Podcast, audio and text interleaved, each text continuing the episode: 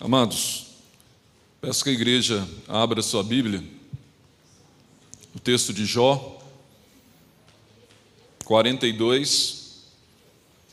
Nós vamos ler aqui o verso 2 e o verso 5. Jó 42, verso 2 e o verso 5. Em continuidade ao estudo que nós começamos no domingo anterior, falando sobre a providência e sobre a soberania de Deus.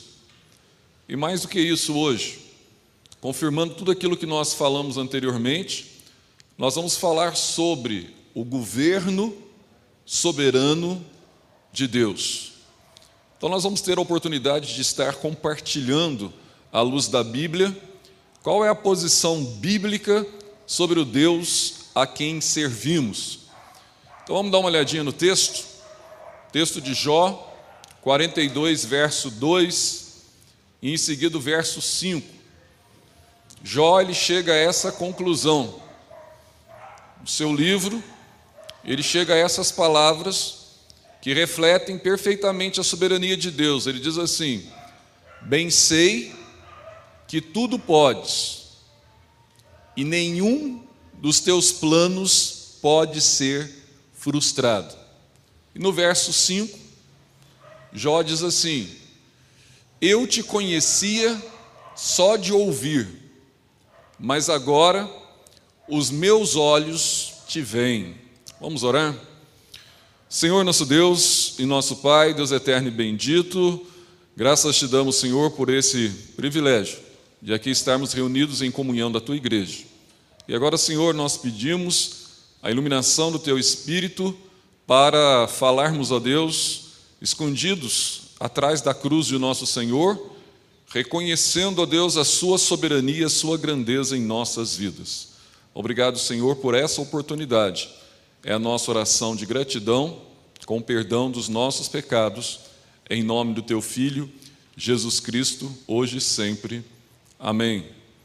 Amados, na semana passada nós começamos a falar com a amada igreja sobre a soberania de Deus. E o primeiro texto que nós usamos foi o texto de Isaías, os irmãos lembram-se, o texto de Isaías 46, em que Deus é colocado como o Senhor da história. Deus é colocado como aquele que anuncia os eventos futuros, Deus é colocado como aquele que fará toda a sua vontade, independente da nossa vontade. E, por extensão, agora, com relação tá, a esse tema do governo soberano de Deus, nós estamos aqui diante de um ser humano que sofreu muito desse lado da eternidade, que foi Jó. Apesar de ter sido contemplado pelas benesses que Deus o concedeu ao longo da sua vida, mas Jó foi testado ao extremo. Ah, mas ele foi testado por quem? Quem que testou a Jó? Por permissão de Deus, por permissão de Deus, e o Agnaldo falou agora há pouco na sua oração, um detalhe que a gente vai também abordar essas questões com relação à soberania nessa manhã, que Deus é um Deus que ao governar, que ao exercer a sua capacidade de providência, Deus é um Deus que decreta. E o Agnaldo falou dos decretos de Deus. E nós vamos falar um pouco também sobre essa questão dos decretos de Deus. Ademais, o sofrimento de Jó, ademais, os questionamentos de Jó, Ademais, todos os problemas que Jó passou no emocional e na carne, Jó, ele teve uma posição extremamente interessante. Ele jamais amaldiçoou a Deus como foi lhe solicitado pela sua esposa. Amaldiçoa seu Deus e morra, porque você está então totalmente apartado da graça desse Deus.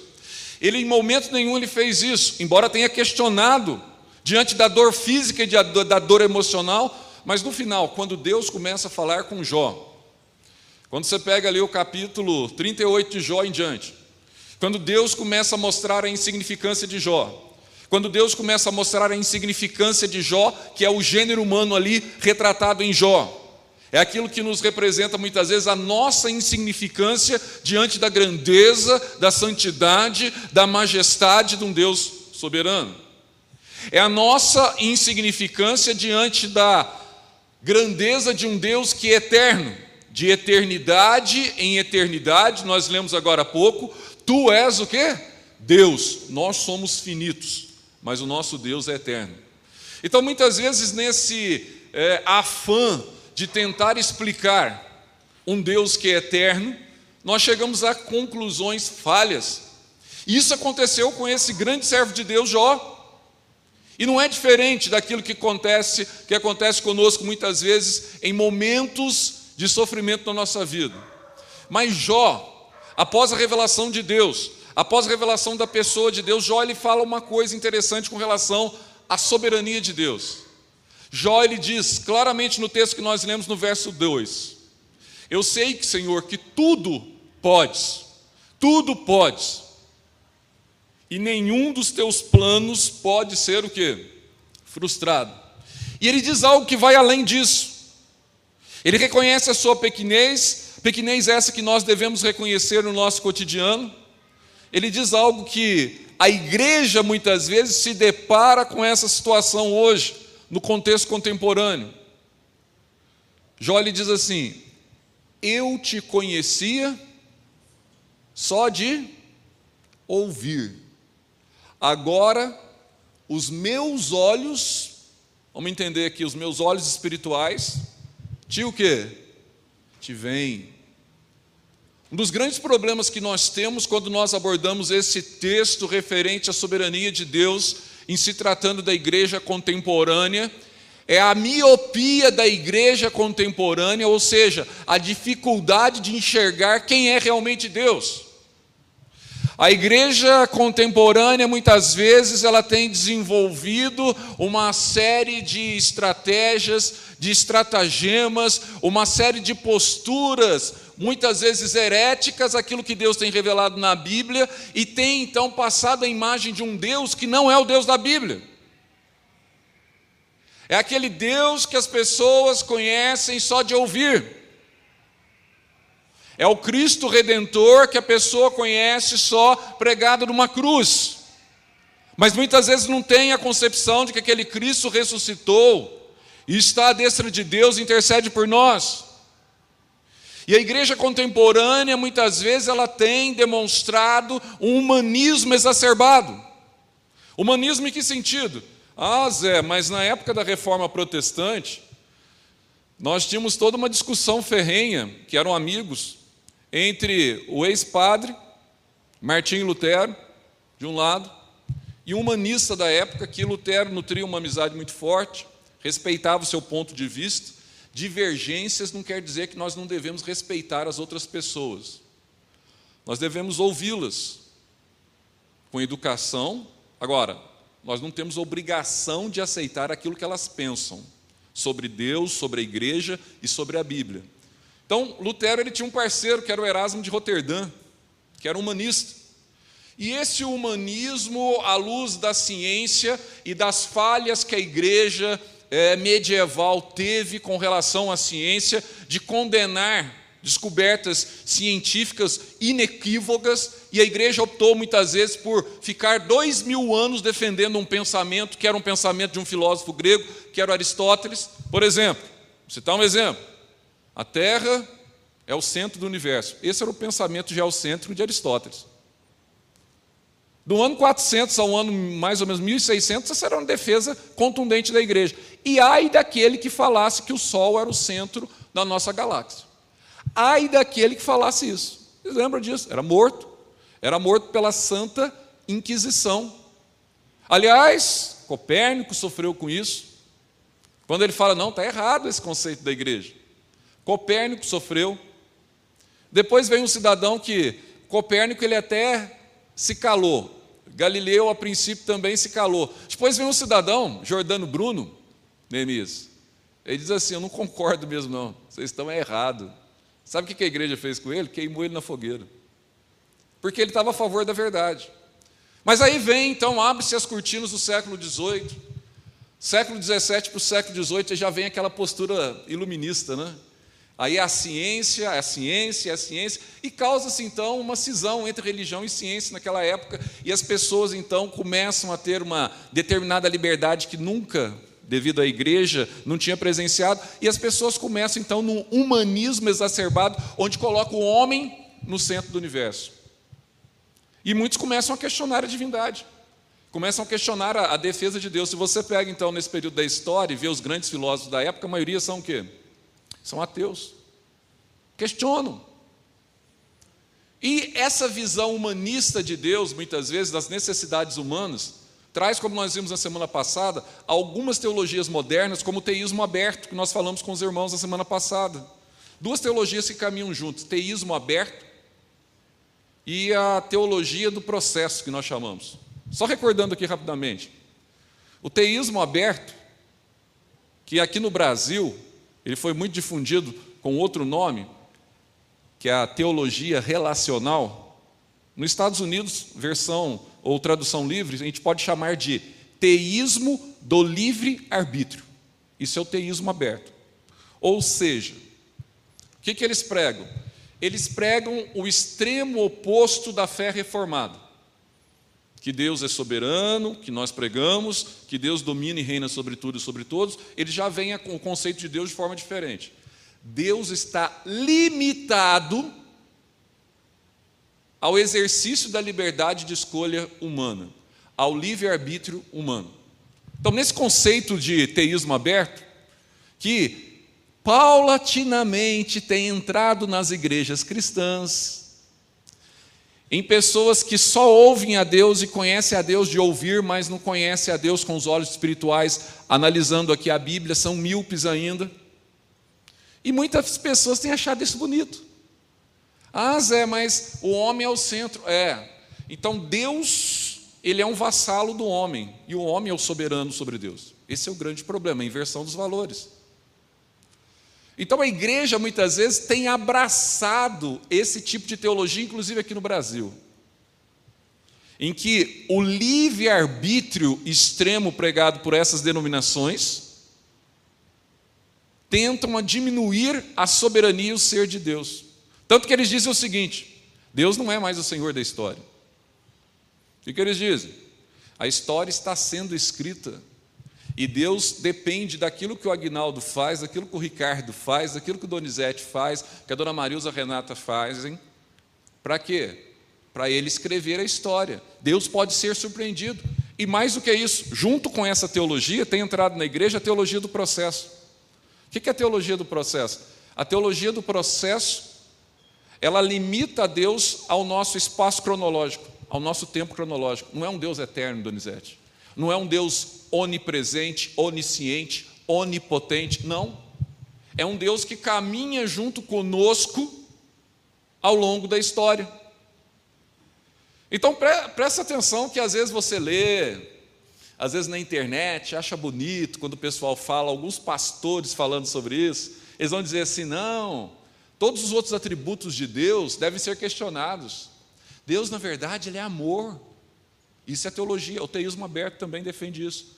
Deus é só amor. Então, olha só, essa questão dos outros atributos de Deus, justiça, santidade, sabedoria, é, não é bem assim. A grande essência é que Ele é o amor. Você entendeu? Eles falam assim: não, Deus não criou ninguém para colocar no inferno, Aguinaldo. Essa questão do inferno, que o Aguinaldo é expert, tá? Nessa, nesse tema sobre o inferno, é assim, Aguinaldo, você sabe até já vi estudos do Agnaldo sobre o inferno, que o inferno é uma defesa bíblica, que os irmãos sabem, essas são as penas eternas, a condenação, isso é bíblico. Ah, eu não concordo. Você, é aquilo que eu já disse para vocês na aula passada. Você pode concordar ou discordar, mas a Bíblia fala sobre o inferno. Ai, meu irmão, eu não concordo com a predestinação. Você tem direito de discordar, mas está na Bíblia. Agora, o fato de você concordar ou não discordar você não vai estudar sobre o tema? Se você pensa assim, isso é ignorância espiritual. Então esse pessoal diz assim: não, é, é um Deus de tanto amor, ele não vai lançar ninguém no inferno, teísmo aberto disso. Ele diz: no máximo que acontece, as pessoas que é, morrem sem Deus, elas serão então aniquiladas. Mas não tem sentido um Deus de tanto amor fazer com que as pessoas fiquem queimando eternamente no inferno. Então eles têm essa visão de Deus. E essa visão, muitas vezes, da perspectiva humana, essa visão humanista, que coloca o homem com um determinado grau de importância extrema, que coloca o homem que é aquele que decide aquilo que Deus faz, eles dizem assim: ó, Deus não é o Deus da história, Deus não é o Deus que todos os seus planos não podem ser frustrados, não é o Deus de Jó. Eles dizem assim, ó, olha, Deus tem um plano A, Ricardo. Mas se caso o plano A de Deus falhar, Deus coloca em ação o quê? Plano B. Então Deus ele constantemente ele está mudando de plano. Deus ele é sempre surpreendido. Na teologia do processo, por exemplo, ou no teísmo aberto, Deus não sabia, Agnaldo, que ia ter o Covid. Deus foi surpreendido pela pandemia. Você está entendendo? Deus ele foi surpreendido. E agora Deus está lidando com o problema, tentando lidar com. Esse é o Deus que não é o Deus da Bíblia. Agora, que Deus que você crê? Que Deus que foi apresentado a vocês? Eu confesso aos irmãos que eu, ao longo de 37 anos de estudo da Bíblia, me converti cedo, em 84, é, 37 anos de estudo da palavra, eu pude ter algumas visões acerca da teologia. Não só da teologia reformada, porque às vezes você fala assim, Zé, você está aí na frente, você é um papagaio de Calvino, você é um papagaio de Beza, você é um papagaio tá, é, de Charles Spurgeon. Não sou porque a própria Bíblia nos revela. Agora, é claro que esses foram grandes servos de Deus que contribuíram muito para a interpretação da Bíblia. Agora, o fato de Lutero ter alguns pareceres teológicos não significa que eu concordo absolutamente com Lutero. Tanto que eu tenho uma visão muito mais abrangente, eu faço de tudo, me esforço, e ultimamente tenho me esforçado muito, embora seja presbiteriano reformado de convicção, eu sempre leio muita coisa também escrita pelos batistas reformados. Eu leio muito sobre o batismo, conheço muito sobre o batismo, tanto que eu não tenho problema nenhum com relação a batista, presbiterianos, essas, essas situações que colocam, que devia ter muito mais ponto de união para fortalecimento do corpo de Cristo, que é a igreja, do que detalhes teológicos, ficar discutindo estilo disso, estilo daquilo, sendo que as pessoas estão morrendo aí o mundo afora sem Cristo, sem o Evangelho de Jesus Cristo, sem ouvir de Jesus Cristo. Então eu tive a oportunidade ao longo desses anos de estudar apologética, entender primeiro o que as religiões pensam, e dou graças a Deus, ainda essa semana eu estava falando com o Ricardo sobre isso, eu dou graças a Deus porque os 11 primeiros anos da minha vida foi dentro do catolicismo. Você fala, mas por quê? Porque eu aprendi o que é o catolicismo. Eu nasci no catolicismo. E Deus permitiu que hoje eu tivesse uma argumentação muito mais fácil para eu conversar com um católico. Porque muitas vezes, muitos parentes de vocês que não estão aqui hoje, que são católicos, não estão aqui hoje, é pela atitude de vocês. Porque você não sabe evangelizar o católico, você não sabe respeitar as pessoas, você não sabe respeitar o direito das pessoas em crer em alguma coisa. Agora, você pode até não concordar, mas você tem que respeitar. E muitas vezes, ao levar o evangelho, você leva uma palavra de exortação, uma palavra de questionamento, e a pessoa ela cria uma espécie de birra com a sua postura. Aí quando você chega perto dela, Ih, já vem aquele, já vem o crente. Já vem o crente. Isso é uma dificuldade que você tem que orar a Deus para que Deus te dê sabedoria. Para você defender aquele que é o Deus da Bíblia. E como diz lá o Francisco de Assis, né? citando aqui um franciscano, né? ele, diz, ele dizia aos seus discípulos, né? Leve o Evangelho a todos. Se necessário, se necessário, use palavras. Ou seja, as tuas próprias atitudes mostram quem você é. Às vezes você não precisa nem falar que você é crente, as pessoas veem em você uma pessoa diferente. Agora, o mais difícil na igreja hoje é você se deparar com pessoas, Donizete, que dizem que são crentes, mas as atitudes não, não refletem isso. Ah, eu sou lá da igreja, eu estou lá no culto, eu estou lá assistindo a pregação do irmão. Você vê a pessoa na rua, ou você vê as atitudes da pessoa. Hoje as pessoas estão muito nas mídias sociais, aquilo que as pessoas colocam, etc. Tal, não refletem a santidade que a pessoa diz ser. Então nós servimos a um Deus soberano. Nós não servimos a um Deus vassalo. Coloca para mim o texto de Colossenses 1,17.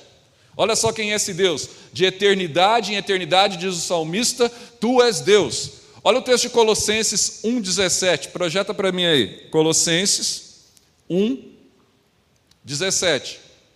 Diz assim: guarde bem esse texto, meu irmão. Ele, Deus, ele é o que? Ele é antes de todas as coisas. Ou seja, ele é eterno. Ele é antes de tudo. Ele é antes de todas as coisas. Ele diz algo mais. Ele diz assim: nele tudo o que subsiste. Coloca outro texto para mim em Jeremias 32, Jeremias 32, 27. Então Deus é antes de todas as coisas e nele Deus tudo subsiste. Ele é o Criador, Ele é o sustentador, Ele é eterno. Então presta atenção, como é que um ser limitado como o ser humano ele pode determinar alguma coisa a Deus? Se Deus é eterno. Jeremias ele diz assim: Eis que eu sou o que? O Senhor. Caixa alta refere-se ao nome do Senhor. Depois de Isaías a palavra aparece aqui Adonai, né? Que eles subtraíram aí a tradição rabínica que eles não podiam pronunciar o nome Yahvé. Então eles colocavam Adonai porque eles tinham medo de pronunciar, não, não, o, o meu caro judeu, né, ex-judeu, né, meu caro Agnaldo, eles tinham medo de pronunciar por causa do terceiro mandamento, se ao pronunciar o nome, eles não estariam fazendo em vão. Daí a capacidade de vislumbrar um Deus soberano. Eles tinham medo, colocava Adonai muitas vezes. Eis que sou o Senhor, Yahvé, o Deus de quem? De todos o quê? Aqui, Agnaldo, um detalhe interessante: todos os viventes, todos, sem exceção. Aí, se um dia você falar para mim assim, nossa, Zé, não estou falando que existe, estou falando que existe. Mas se falar, o que nos é revelado na Bíblia é que vida existe no nosso planeta, que é a Terra. Isso é, nos é revelado. Agora, se um dia o Donizete falar assim, nossa, a NASA descobriu que tem vida em outro planeta, etc. Tal, tem arqueias, tem bactérias, etc. Tal. Ah, a arqueia seria a vida unicelular procariótica mais provável de sobreviver né, em ambientes extremos. Se a NASA descobrir, eu vou mostrar o texto. Ó.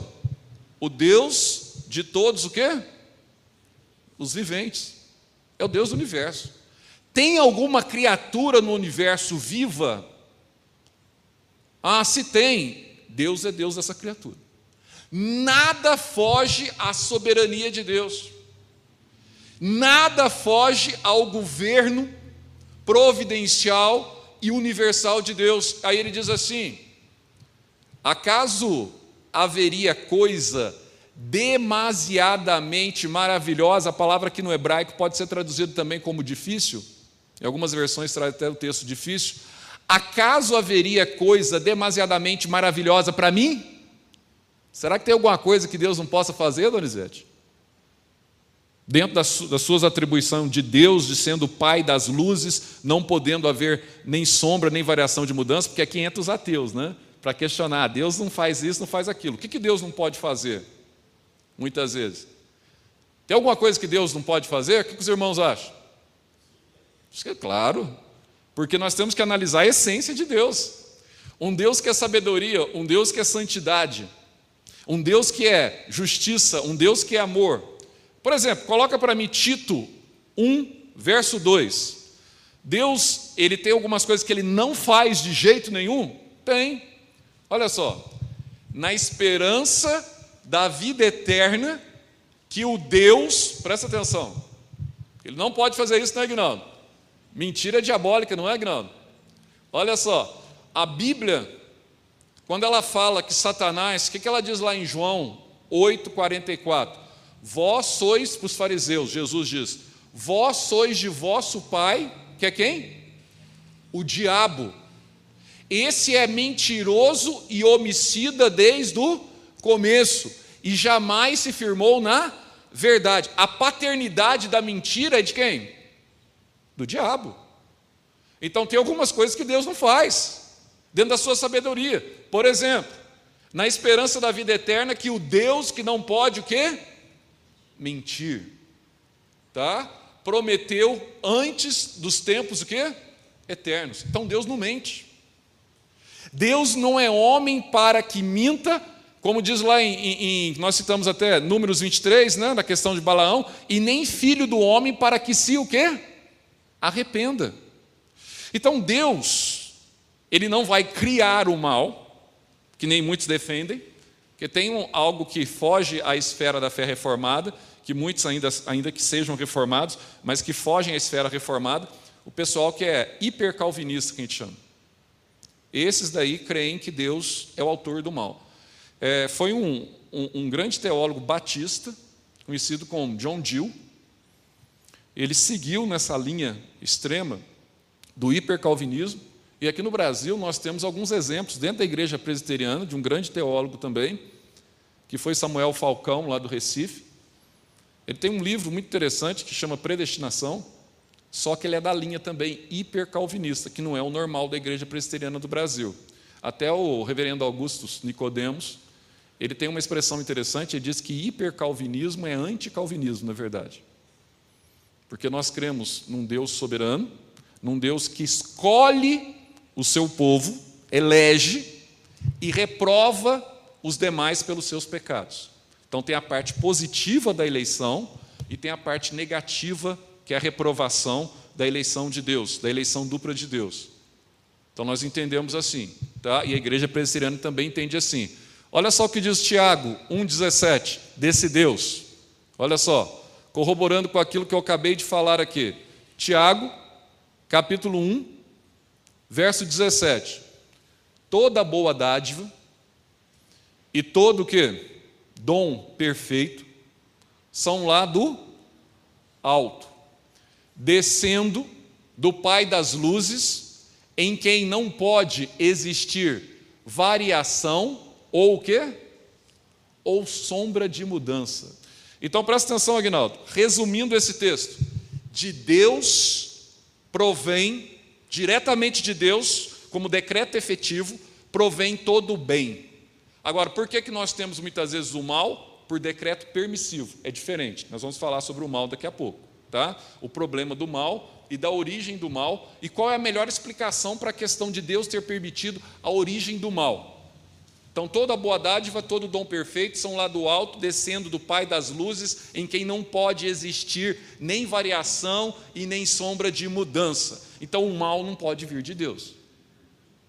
O fato de Deus poder não quer dizer que ele vai fazer porque isso envolve a sua santidade, o seu caráter e a sua sabedoria. É igual aquele pessoal né, da filosofia, né, Guinaldo? Você já deve ter ouvido. Ai, mas Deus não podia criar uma pedra é, mais pesada que ele podia, que ele poderia levantar? Evidente que não, Deus sábio jamais faria isso. Nosso Deus é sabedoria. Por que, que ele faria isso? E muitas vezes as pessoas se encantam com essas situações. Agora, outra coisa também que as pessoas confundem. Esse Deus, será que ele de fato reina mesmo? em todas as nações, ele interfere no governo de todas as nações, será que é ele que reina? Nós vimos muito essa, essa questão, olha, o presidente assinou decretos, não é assim que fala? Quando o presidente ele quer colocar algo diferente daquilo que está proposto, ele faz decretos, depois esses decretos passam pelo Congresso, o Congresso apoia ou não esses decretos. Mas ele pode governar por decretos. O Biden, quando assumiu a presidência dos Estados Unidos agora, assinou mais de 35 decretos, etc. Tal, né? anulando alguns de Trump. Então, decreto é algo comum para governantes. E muitas vezes o governante ele tem um conceito errôneo, achando que ele tem o poder. Será que ele tem o poder? Ou será que ele tem alguém que está acima dele que realmente tem o poder? Você quer ver só um detalhe interessante? Coloca para mim o texto de Isaías, no capítulo 10. Isaías, no capítulo 10, olha só aí, verso 5. Isaías, no capítulo 10, verso 5. Olha só, diz assim a palavra: Ai da Síria, Deus falando, a Síria, olha só, cetro da minha o quê? Ira. A vara em sua mão, presta bem atenção nisso aqui, né, Aguinaldo? a vara na mão da Síria, que podia esporadicamente até castigar o povo de Deus pelos pecados deles, olha só, a vara em sua mão é o instrumento do meu quê? Furor. Coloca para mim o verso 15. Depois você pode até ler Isaías 10 em casa. É interessante você ler esse texto dentro dessa perspectiva da soberania de Deus. 10, no verso 15. Isaías 10, verso 15. Aí diz assim, ó, presta bem atenção, não esqueçam disso. Porventura, gloriar-se-á o machado contra o que corta com ele? Ou presumirá a serra contra o que a maneja? Seria isso como se a vara brandisse os que se levantam ou o bastão levantasse a quem não é o quê? Pau. Presta atenção. Quem é o machado, Aguinaldo? Na história aqui que está cortando. Quem que é o machado que está cortando? Um instrumento. Quem que é a ferramenta que Deus está usando para punir aqui? A Síria. Então presta atenção. O machado, Donizete, é a nação da Síria, que Deus depois vai fazer o quê? Volta no verso 5. Agora, se você perguntasse aqui, Neemias, para o rei da Síria, quando ele estava então tendo certas vitórias, exercendo juízo sobre a nação de Israel, o que, que o rei da Síria poderia dizer a você? Falaria assim: não, eu estou exercendo o meu livre-arbítrio, eu estou punindo esse povo que diz que serve um Deus todo-poderoso. Essa não seria a visão do rei da Síria, Donizete? Ele não ia pensar assim, não, eu, eu que sou forte aqui. A visão humanista. Mas na verdade a Bíblia está mostrando o seguinte: você não é nada. Você não é nada. Aliás, Deus ele fala: ai da Síria, cedro da minha o quê? Ira. E Deus fala ainda no texto: a vara em sua mão é o quê? É instrumento do meu furor, vara ou machado. Você é apenas um machado que está sendo utilizado. Mas em última instância, tudo aquilo que vocês estão fazendo é porque eu permito.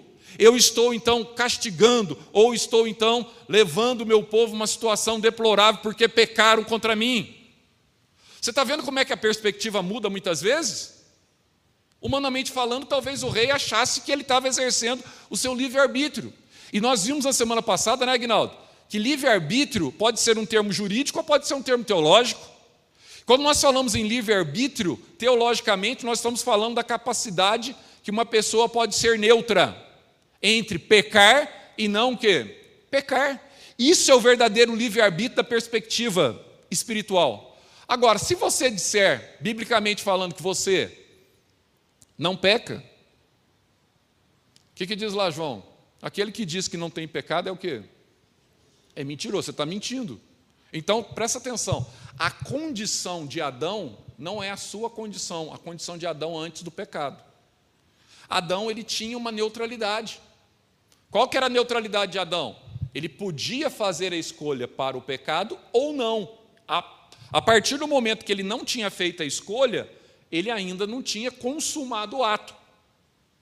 Então, olha só, ele foi tentado. Agora, como que ele respondeu a essa tentação? Então, antes, quando ele estava no paraíso perfeito, ele tinha essa liberdade de escolha. Mas mesmo assim, presta atenção, é errado achar que Adão ele tinha um livre-arbítrio extremo. Isso não existia para Adão. Ele tinha uma liberdade condicionada. Tá? Por quê? O nosso Deus, ele não criou criaturas, guarde bem essa expressão. Ele não criou criaturas autônomas. O que, que é isso? Criaturas que podem fazer o que quiser. Não, tem uma consequência. Essa é a grande diferença. Tem uma consequência. O nosso Deus criou criaturas teonomas. O que, que é isso? Criaturas para serem regidas o quê? Por Deus quando você pega o texto lá que a nação de Israel, ah, nós queremos um rei. Não é assim? Vai lá para Samuel e fala para Samuel, nós queremos um rei. Ah, todas as nações têm. Aí Deus fala, então eu não sirvo? Vocês querem um rei? Eu vou dar um rei para vocês. Aí deu Saul. Não foi assim? Agora presta atenção. Então, na teologia reformada, nós entendemos claramente à luz da Bíblia que nós fomos criados para sermos governados por Deus. Qualquer homem, pode ser o ímpio o iníquo aquele que vive sem lei, como aquele que vive com a lei. Nós somos criados para isso. O homem nunca foi autônomo. Tem gente que prega, não, mas Adão podia fazer. Não, ele não podia, não. Tanto que quando ele errou, ele sofreu as consequências. Ele tomou a iniciativa, Deus colocou diante dele. Agora presta atenção, até as nações, Donizete. Muitas vezes você fala assim: ah, Ciro, o rei da Pérsia, ele foi usado por Deus para levar o povo tá? para devolver o para Jerusalém, em alguns momentos o rei da Babilônia, para castigar o povo de Deus na Babilônia, mas foram usados por Deus, foram usados por Deus, foram machados, varas na mão de Deus, para fazer aquilo que Deus determinava, segundo o conselho da sua santa e soberana vontade. Outro homem também, né, o nosso amigo Agnaldo conhece bem esse cara. Daniel capítulo 4, Nabucodonosor. Ele não era o bambambam, bam, bam, não. Ele não era o homem que fazia o que queria. Ele não era o homem que colocou Sadraque, Mesaque, Abidnego na fornalha ardente. E falou assim: Ah, então, eu vou colocar vocês aí no fogo. Se esse Deus de vocês é verdadeiro mesmo, ele vai livrar vocês. Aí é interessante a resposta teológica. A resposta teológica de Sadraque, Mesaque, Abednego. Não é a resposta que muitas igrejas falam hoje, né, Ricardo? Ele vai livrar! Covid não vai pegar em crente. Onde está na Bíblia isso? Foi-me bom passar por aflições, como diz o salmista, para que eu aprendesse o quê? Os teus, os teus decretos. Não é assim? O que aconteceu com Sadraque, Mesaque e Abednego? O que aconteceu com eles? Ele olhou para o rei e falou assim: ó, ó, se ele quiser nos livrar, ele pode. Mas se não, rei, fica sabendo que nós vamos para o fogo, nós vamos morrer e Deus não vai ser menor, porque e tudo isso vai acontecer conosco. Certo? Essa é a oposição teológica. Olha só que interessante. Daniel capítulo 4, esse rei, Nabucodonosor, verso 32. Olha só. 4, verso 32. Olha só que Deus fala para esse rei Nabucodonosor. Serás expulso de entre o quê? Os homens, e tua morada será com o quê? Os animais do campo. Na época era o cara mais, desculpa a linguagem acadêmica, mas era o cara mais o quê? Bam, bam, bam que se tinha na terra. Aí diz assim: é, e tua morada será com os animais do campo, e fartião comer ervas como os bois, e passar-se-ão, aí Daniel, você gosta aí, né? Sete o quê? Tempos. Uma aula de escatologia a gente fala para vocês o que significa sete tempos. Por cima de ti, até que aprendas, olha o que diz o texto, aprendas que o Altíssimo tem o quê? Domínio sobre o reino dos homens Olha só que interessante, Donizete. E o dá a quem quê? A quem quer. Ponto. E o dá a quem quer. Olha só o que aconteceu com Nabucodonosor. Segue o, o, o verso 33. Johan, por favor. Diz assim: no mesmo instante, esse é o Deus da Bíblia, vai. Agindo Deus, quem impedirá? Não diz lá Isaías 43, verso 13? Agindo Deus, quem impedirá? Agora, olha só o que diz: no mesmo instante se cumpriu a palavra sobre Nabucodonosor. Ele foi expulso de entre os homens e passou a comer erva como o quê? Como os bois. O seu corpo foi molhado do orvalho do céu até que se crescessem os cabelos como as penas da águia e as suas unhas como o quê? As das aves. Olha o verso 34.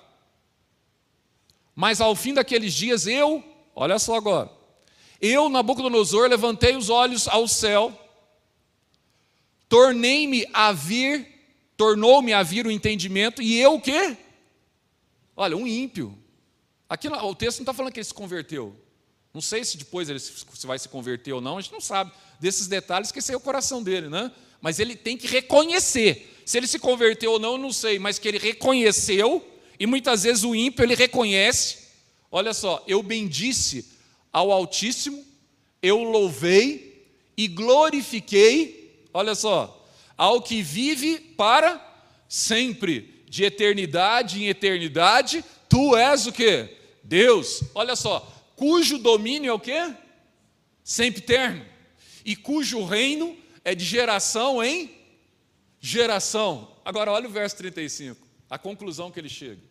Ele, Nabucodonosor, ele diz o seguinte: eu sou, eu era, eu era, vamos assim, na, na mentalidade, eu era o homem mais poderoso aí, Ricardo. Eu era o homem mais poderoso do planeta. Olha a conclusão que ele chega. Todos os moradores da terra são por ele reputados o quê? Em nada, nós somos partículas de pó. Aí diz assim: "E segundo o quê? A vontade dos moradores da terra? Segundo a vontade do livre-arbítrio de Nabucodonosor, Agnaldo? É assim? A Bíblia diz assim, ó, o próprio Nabucodonosor dizendo, né? A opinião dele. E segundo a sua vontade, ou seja, a vontade de Deus, ele opera com o exército do céu os mora, é, e os moradores da terra. Não há quem lhe possa o quê? Tem alguém? Tem alguém que possa deter a mão de Deus? Olha só, não há quem lhe possa deter a mão, nem lhe dizer o quê? Que fazes? Coloca o texto de Romanos para mim, Romanos 9. Olha só, não há quem possa fazer isso, por quê? Deus é um Deus soberano. Verso 20. Olha só o que ele diz. Ele diz assim: Quem és tu, homem, o apóstolo Paulo, para discutires o quê? Com Deus? Aí ele diz assim, o apóstolo Paulo: Porventura pode o objeto perguntar a quem o fez, por que me o quê? Fizestes assim? Para aqui nesse texto. Por que me fizeste? Nós temos o que questionar a Deus? Jó questionou durante o livro todo. E no fim ele concluiu que Deus tudo pode, nenhum dos seus planos pode ser o quê? Frustrado. Eu te conhecia só de ouvir, Senhor, agora os meus olhos o quê? Te veem.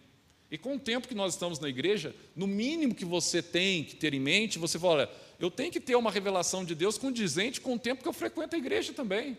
Você tem estudado a Bíblia? Você tem aproveitado muitas vezes o período da pandemia, que você falou, ah, fiquei tanto tempo em casa. Você tem lido a Bíblia? Você tem feito pelo menos uma leitura anual da Bíblia? Eu confesso aos irmãos que eu já li a Bíblia e estou na, na, na, nova leitura que eu comecei agora em. Comecei em dezembro. A nova, terminei a última em novembro e começo todo dia. Assim, todo dia ou uma, um número de. Pelo menos um número. Eu faço assim, um número mínimo por semana. São 15 capítulos. Aí eu comecei em dezembro de novo. Eu já devo ter lido a Bíblia 30 vezes, mais ou menos, tá? ao longo da minha vida. Então, assim, aí eu vou parar? Não, eu vou continuar lendo, porque eu sempre tenho que aprender da Bíblia. Sempre eu tenho uma. Deus me revela, a Bíblia é uma palavra viva, é a palavra de Deus, é o Verbo eterno de Deus, o Logos divino falando ao seu coração. Tá? Aí é o seguinte: até nesse último ano eu li, talvez menos de um ano, consegui ler muito por conta também da pandemia, o tempo que você tinha, etc. Tal. Mas normalmente um ano e dois meses, um ano e meio no máximo, dá para você começar e terminar a leitura da Bíblia. Eu comecei, eu estou agora em Jó, no capítulo, parei ontem, em Jó, capítulo 15 de Jó. Comecei em dezembro. Dessa vez, eu acho que eu, a, a, a, uma vez que eu li mais rápido a Bíblia foi em três meses e meio que eu consegui ler. Mas aí foi um negócio bem violento. Mas você quer ter é, entendimento, muitas vezes, ore a Deus e leia a Bíblia. Ore a Deus e leia a Bíblia. Porque você fala assim, ah, eu queria ser, eu queria conhecer mais. Você quer conhecer, mas você não lê nada. Você quer que os outros macerem na boca a comidinha para você e coloquem a comida pronta, macerada, e mesmo assim você vem na igreja e dorme na hora que o pregador está pregando. Isso é muitas vezes aquele tipo de crente que o cara, ele fica a vida inteira no leite, e ali há necessidade daquilo que nós chamamos de alimento que, Agnaldo? Alimento sólido. Quando você pega Hebreus no capítulo 5, verso 14, ele fala: há quanto tempo vocês já estão aqui? Vocês eram para estar já no alimento sólido, agora vocês vão ficar em papinha, em leite, igual criancinha?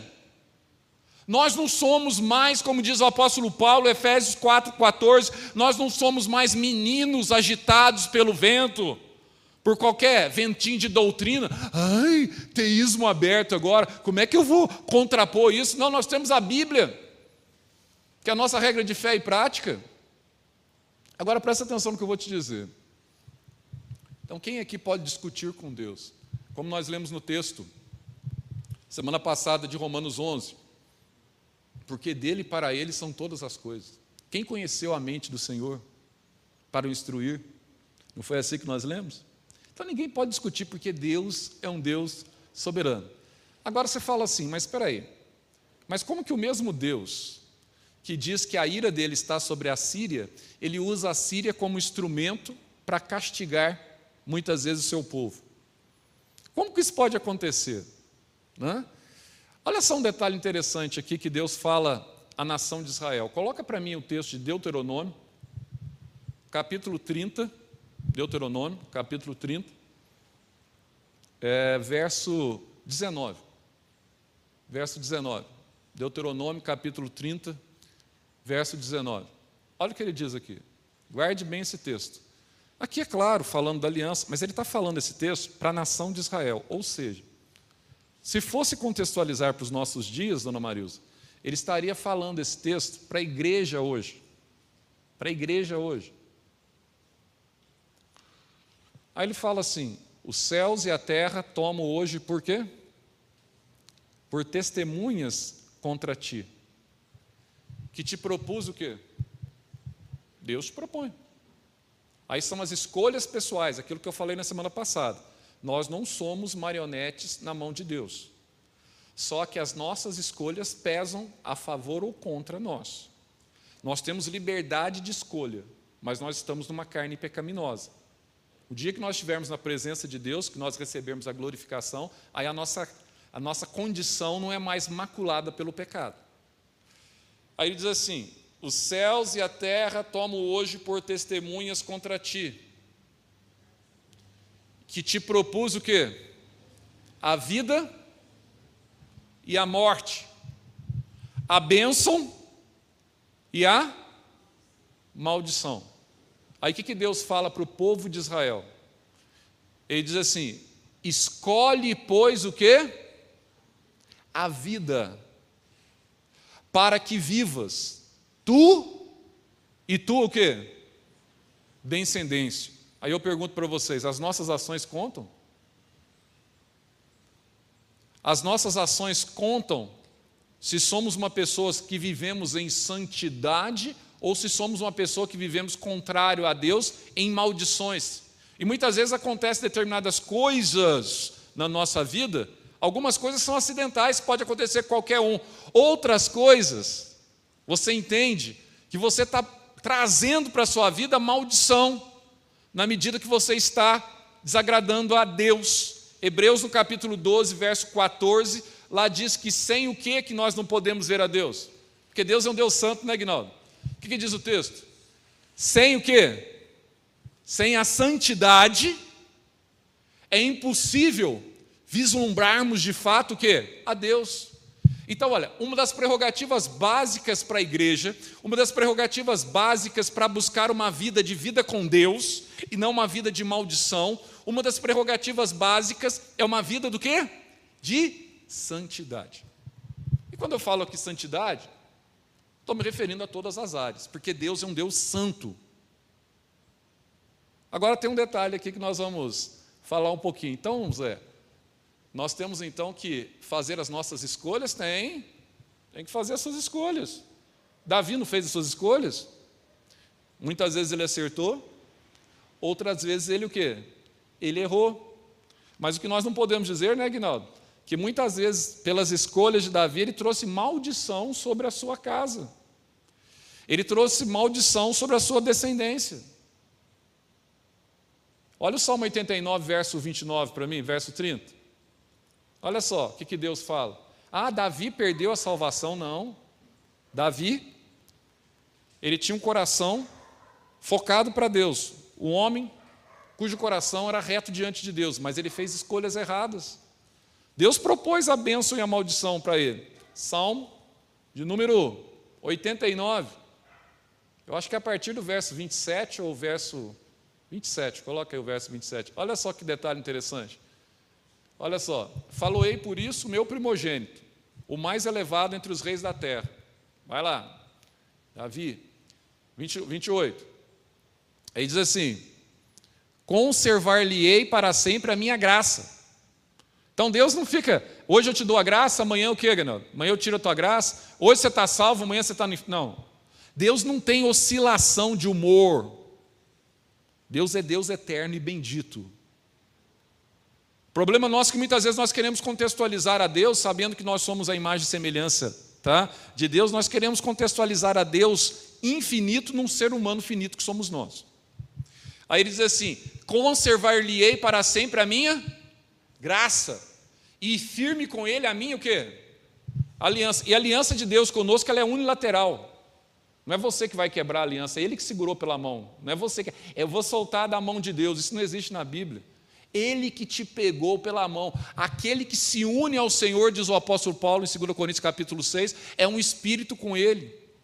Não tem como você separar mais. É a questão de Mateus 19, 6. Aquilo que Deus ajuntou, Agnaldo. Quem que ajuntou? Aí tem o retrato do casamento e a nossa união com Cristo como igreja. Né? E Cristo o nosso noivo e a igreja como a sua noiva. A Bíblia diz: aquilo que Deus ajuntou, o homem não pode o quê? Ah, então eu não posso desgarrar da mão do Senhor, não. Você pode até dar uma desgarradinha, mas ele vai lá te pega de novo porque você é dele. Está entendendo a diferença? Ele diz assim: conservar-lhe-ei para sempre a minha graça e firme com ele a minha o quê? Aliança. Verso 29. Olha só. Farei durar para sempre a sua descendência e o seu trono como os dias do céu. Vai, verso 30, presta atenção agora. Agora, olha só, as condicionais de Deus. Você não vai fazer o que você quer, não. Eu te proponho vida, bênção e maldição. Agora, olha só, se os seus filhos desprezarem a minha lei e não andarem o quê? Dos meus juízos, olha só o que diz verso 31. Se violarem os meus preceitos e não guardarem os meus mandamentos, então punirei o quê? Aqui, muitas vezes você está apanhando na igreja aí, há tempo, porque você está violando os mandamentos de Deus. Aí ele diz assim: então punirei com vara as suas transgressões e com açoites o quê? A sua maldade, a sua iniquidade. Mas mas, porém, contudo, entretanto, no entanto, uma adversativa aqui. E essa adversativa muitas vezes nos salva, né, à luz da Bíblia. Mas jamais o quê? É isso aí que diz o texto, não, Marius? Eu vou, eu, vou, eu vou tirar a salvação dele, o texto diz isso? Aquele que é filho, né?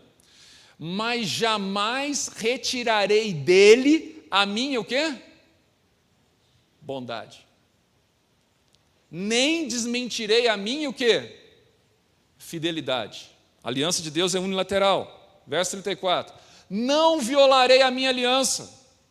Ó, oh, Deus é soberano. Nem modificarei o que os meus lábios o quê? Proferiram.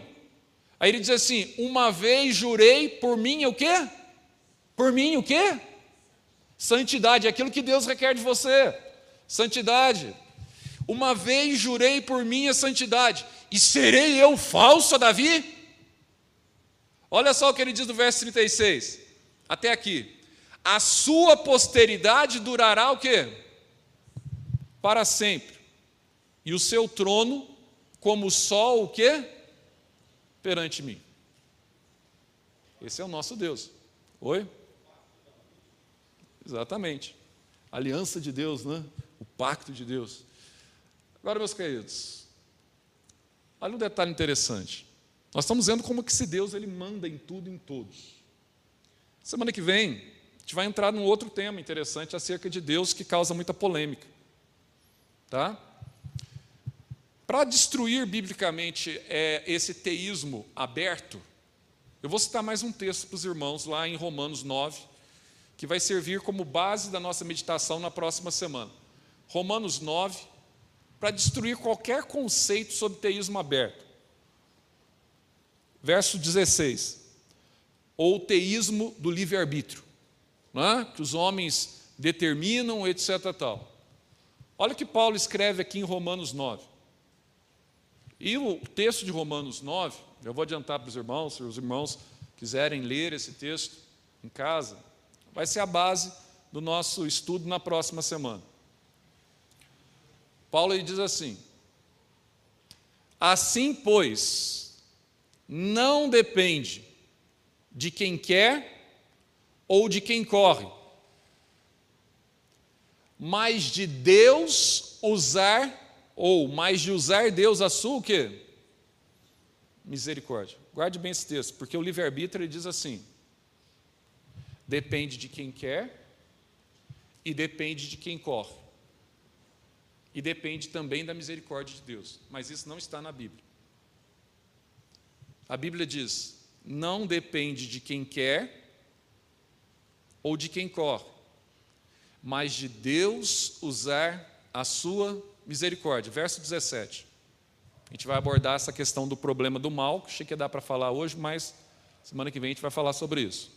Porque a Escritura diz a Faraó: Para isso mesmo te levantei, presta atenção, Deus é soberano, não são os reis, os faraós do passado que mandavam, Deus domina sobre tudo, inclusive sobre Nabucodonosor. Para isso mesmo te levantei, para mostrar em ti o que? O meu poder, para que o meu nome seja anunciado o quê? Por toda a terra. Deus sempre tem um plano e um objetivo. Verso 18, texto difícil, que a gente vai tratar desse texto semana que vem, inclusive com relação a essa questão do endurecimento. Diz assim o texto: Logo ele tem misericórdia de quem quer, e também o que? Essa expressão que é difícil. Endurece a quem lhe apraz. Ah, é um texto difícil, por isso vamos apagar ele da Bíblia? Não, é o texto que nós vamos entender o que, que ele está falando aqui. Por quê? O que, que motivou Paulo a escrever sobre isso? Não depende de quem quer, de quem corre, mas de Deus usar a sua misericórdia. Volta no verso 11 para mim. Olha só. Que vai ser então a base do nosso estudo na próxima semana. Para a gente entender. Porque tem muitas Bíblias aí, ou tem muitas igrejas aí, que Pessoal, tipo que é, incentiva os membros, vamos tirar algumas páginas de Romanos aí para não complicar a nossa vida, né? Mano? Paulo escreveu algumas coisas muito difíceis, vamos tirar. Tem muitos pregadores aí que nem. Quando chega nesses textos, eles pulam. Eles pulam. E nós não estamos aqui para pular nada, nós entendemos que toda a escritura é inspirada por Deus e apta o quê? Para o ensino, para que o homem de Deus seja perfeitamente habilitado para toda o que? Boa obra. É toda a escritura. Não é parte das escrituras, como muitos têm feito. Então, se não depende de quem quer ou de quem corre, mas na misericórdia de Deus, o teísmo aberto então já começa a totalmente cair por terra. Olha só, e ainda não eram os gêmeos, Esaú e Jacó e ainda não eram gêmeos nascidos, nem tinham praticado o bem ou o mal. Então não é porque Deus, na sua presciência, achou que eles seriam bonzinhos, não. A Bíblia aqui, Paulo aqui, ele é claro, eles não tinham praticado nem o bem ou o mal. E aqui diz: para que o propósito de Deus quanto à eleição prevalecesse, Presta atenção no que ele diz. Não por obras. Está vendo? Não é porque você era bonzinho, não, que ele te elegeu, Donizete. Mas pela sua graça. Mas por aquele que chama. Olha só o que diz o texto, verso 12. Já fora dito a ela: o mais velho será servo do mais moço. Jacó vai prevalecer sobre Esaú, em outras palavras. Verso 13. Como está escrito: Amei Jacó, porém me aborreci de Esaú. Antes deles nascerem. Está entendendo o contexto aqui, né? Aí surge a pergunta. Aquela pergunta, né, Aguinaldo? O pessoal fala, né? Que nós vamos responder essa pergunta na semana que vem. Verso 14. Paulo mesmo levanta o questionamento. Que diremos, pois? Que diremos, pois? há injustiça da parte de Deus? Antes que ele fosse acusado de blasfêmia, só pela pergunta, ele já responde em seguida, né? Aí ele fala assim: de modo que? Nenhum, pelo amor de Deus, eu não falei isso. Mas muita gente não questiona isso hoje na igreja. Ah, mas se Deus elege uns e deixa outros de fora, isso é injustiça. Nós vamos entender isso semana que vem. Uma coisa que é justiça, outra coisa é misericórdia e outra coisa é juízo de Deus. São três palavrinhas-chave. A eleição não envolve justiça. A eleição de Deus envolve misericórdia para aqueles a quem Deus escolheu e juízo para aqueles que permanecem empedernidos durante a sua vida negando a Deus. Então, nós vamos ver essas duas vertentes. E olha só aí no verso 15. Ele diz assim: Pois ele diz a Moisés: Terei misericórdia de quem me aprover ter misericórdia, e compadecer-me-ei de quem me aprover ter o quê? Compaixão. Irmãos, esse tema é fácil? Não é. Não é porque muitas vezes nós usamos o nosso humanismo. Nós não reconhecemos a sabedoria de Deus. Porque muitas vezes nós optamos por ouvir a Deus apenas só de se ouvir falar de Deus e não com os olhos espirituais contemplar o ser de Deus. Aquilo que Jó acontece. Acontece com Jó no final da sua vida. Ele, ter, ele começa a ter uma visão totalmente diferente do ser de Deus. Mas vamos deixar é, essa situação para a semana que vem, onde a gente vai trabalhar com esses temas, para a gente entender como é que um Deus soberano ele pode eleger as pessoas. A semana que vem eu vou falar sobre os decretos também, e a sequência, que é a discussão, viu, Agnaldo? Na teologia, teologia clássica, pós-reforma, eles criaram duas palavrinhas, é, bastante, assim, o um nome bastante exótico, que a gente vai entender. O que, que é supra-lapsaranismo e infralapsaranismo? O que, que é isso, Zé? A palavra no grego supra significa antes de, lapso significa queda. Então, tem aqueles que defendem que Deus nos elegeu, nos escolheu nele antes da fundação do mundo, ele decretou a eleição antes de decretar a permissão para que o homem então caísse, a queda de Adão. Agora, tem o outro lado que é infra, lapso, infra significa depois da queda. Esses já defendem, a maioria dos, dos teólogos atuais, não João Calvino, João Calvino era supralapsaranista, Beza também era, mas a maioria dos teólogos atuais, inclusive a nossa confissão de fé, ela é infra, ou seja, Deus ele decretou, ele decretou quem seriam os eleitos e quem seriam os reprovados depois da queda. Nós vamos ver esses dois pontos de vista teológicos, não vai mudar muito, não vai mudar quase nada na sua vida. É, muitas vezes nós queremos descobrir detalhes, né? mas a teologia se preocupou com isso. Deus, ele nos elegeu primeiro antes da fundação do mundo, depois determinou criar a humanidade, depois determinou a queda, decretou a queda, depois decretou o redentor que é Cristo e depois decretou o Espírito Santo para consolidar a obra de Cristo aqui na igreja. Ou Deus, ou Deus, ele decretou criar a humanidade, decretou criar a queda e depois ele decretou então escolher alguns para a salvação e outros que seriam reprovados pelo seu próprio endurecimento por rejeitar o evangelho. Aí sim, depois ele decreta o redentor e ele decreta a vinda do redentor e depois ele decreta a vinda do Espírito Santo. Isso parece, mas isso dá uma briga na teologia, mas só para vocês entenderem, se alguém um dia perguntar, mas a base do nosso estudo vai ser sobre essa questão da eleição. Agora, a eleição de um Deus soberano sobre indivíduos. Tá? Como que nós entendemos isso à luz da reforma protestante? À luz de Agostinho. Nós vamos ter essa oportunidade. Que Deus assim nos ajude. E eu gostaria de ler aqui o texto é, de Isaías 55, para a gente terminar. Isaías 55, verso 8. Dois textos. Para você meditar aí, naquilo que nós falamos nessa manhã. E o verso 11 em seguida. Porque os meus, os meus o quê? Vamos ler junto? Porque os meus pensamentos, diz o Senhor, não são o quê? Os vossos pensamentos, nem os vossos caminhos, os meus o quê? Os meus caminhos, diz o Senhor, verso 11. Assim será a palavra que sair da minha boca, diz o Senhor, Todo-Poderoso, Deus Supremo. Não voltará para mim o quê? Não volta. Não volta. Não tem plano B, como diz o teísmo aberto. Não tem plano B. Deus tem um único plano. Não voltará para mim vazia, mas fará o que me. Tudo é feito para a glória de Deus, o que apraz a Deus, não o coração do homem. Qual que é o fim principal do homem?